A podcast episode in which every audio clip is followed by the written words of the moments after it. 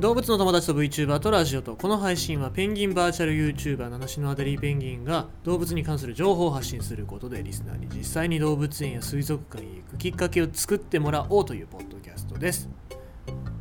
まああの長崎ペンギン水族館が開館を延期しましたね。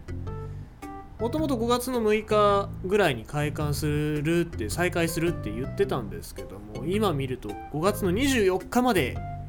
延長しますということで休館5月の24日までなんですね。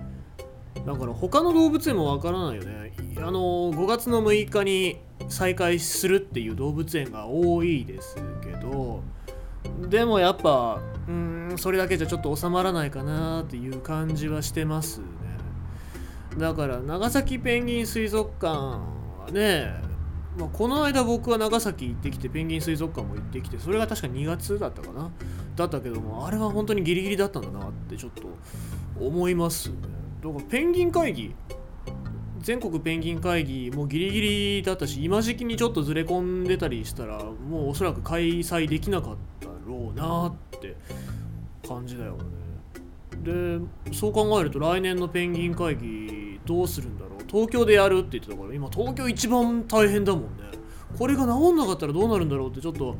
気になるけどね。まあいい方向にというか、まあ、皆様の行動一つだと思いますのでね。そこら辺はちょっと皆さん自粛していただいて僕僕は僕はもう勝手に自粛してるような存在が自粛だもんね。あの僕の存在存在僕の存在なんて自粛ですよ、うん、自粛していようがしてなかろうが存在が自粛だからね。俺なんてウイルスみたいなもんだから。ね。さあということで楽しいお話をしましょうね。えー、っとでいいニュースも入ってきたんだよ。えっと埼玉こども動物自然公園。ここはペンギン野放し野放しになってるっていうと変だけども。もう本当に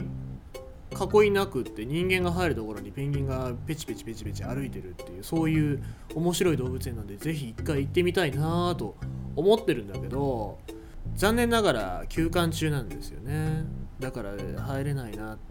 と思うんだけどでもいいニュースって何なのかっていうとクオッカクオッカワラビがえー、子ども動物自然公園40周年を記念してオーストラリアから来たということで送ってもらったということで、えー、何頭かな、えー、クオッカワラビのオス2頭メス2頭かなが埼玉子ども自然、えー、子ども動物自然公園に来園したということなんですよね。でだからまあクオッカワラビーはだいぶ SNS 上で有名になりましたもんね。自撮りをして笑顔で撮影する動物っていうことで。まあ可愛らしい写真ですごい人気になって。で現地もね観光地としてすごくそのクオッカに会いたいということで観光客がいっぱい増えたっていうことで、えー、まあ、有名になった動物なんだけどもで日本でも結構そのグッズ作ってる人とかもいっぱいいてファンが多いからさもしかするとこれは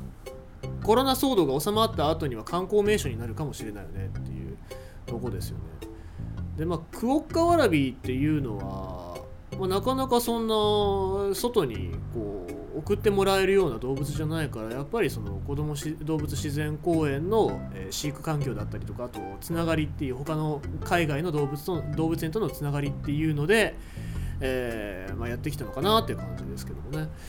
で、えー、クオッカワラビ。クオッカワラビのこのセルフィー、まあ、一緒にこう写真を撮ってみたいな感じでインスタに上げる人が多いんだけども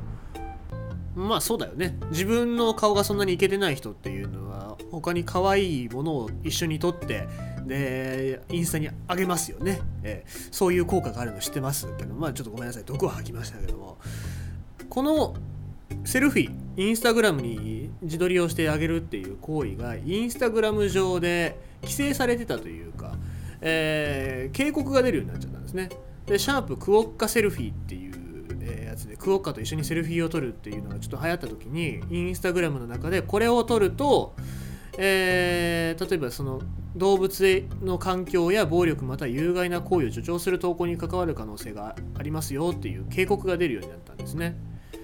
でこれに関してはやっぱりそのクオッカに対して何かどういう影響があるのかわからないっていうことでインスタグラム側が非常に、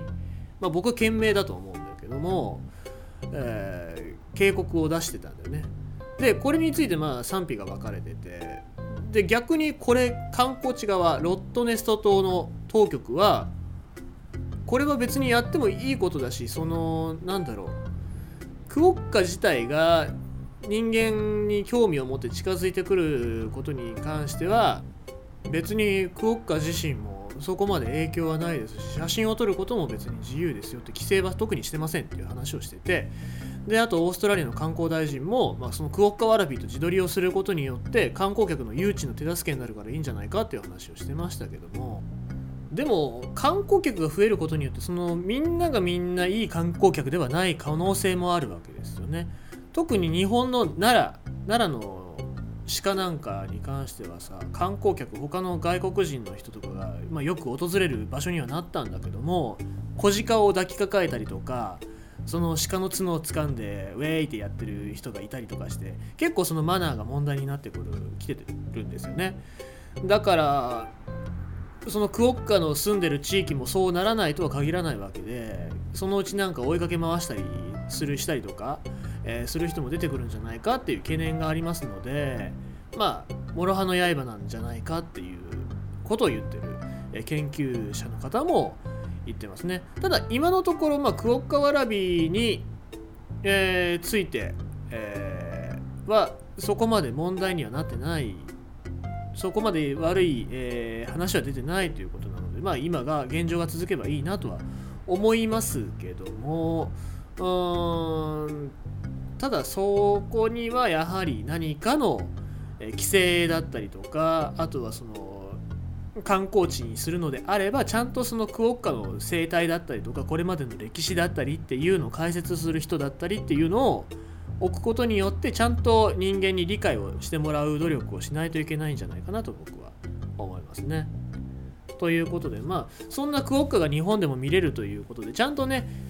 可愛いだけじゃなくて解説も動物園の方々は作ってくれると思いますのでそういったところ皆様に見ていただきたいですね。はい、えー、そんな形で、まあ、私も自粛が終わればどこかに旅立ちたいとは思いますので、えー、楽しみだね、えー、自粛が終わるのが楽しみだね、うんって言っといたら多少は陽キャになれるかななんてちょっと思います、ということで今日はこんなお話でしたがえーと、今夜、今夜、えー、9時から、まあ、9時10分から、正確に言うと9時10分から、えー、木漏れ日あぐりちゃんと、えー、七種のアデリーペンギンが、えー、クラスターでアライグマのお話したいと思います。で、あの僕らの話だけじゃなくて皆様のコメントも拾いながらちょっと話をしていきたいと思いますのでね、えー、ぜひとも皆様ご参加、ご視聴ください。よろしくお願いします。そして、あさっては世界ペンギンの日なんか、えー、ブラペンさんと一緒にやりますのでよろしくお願いします。ということで今日はこんなお話でした。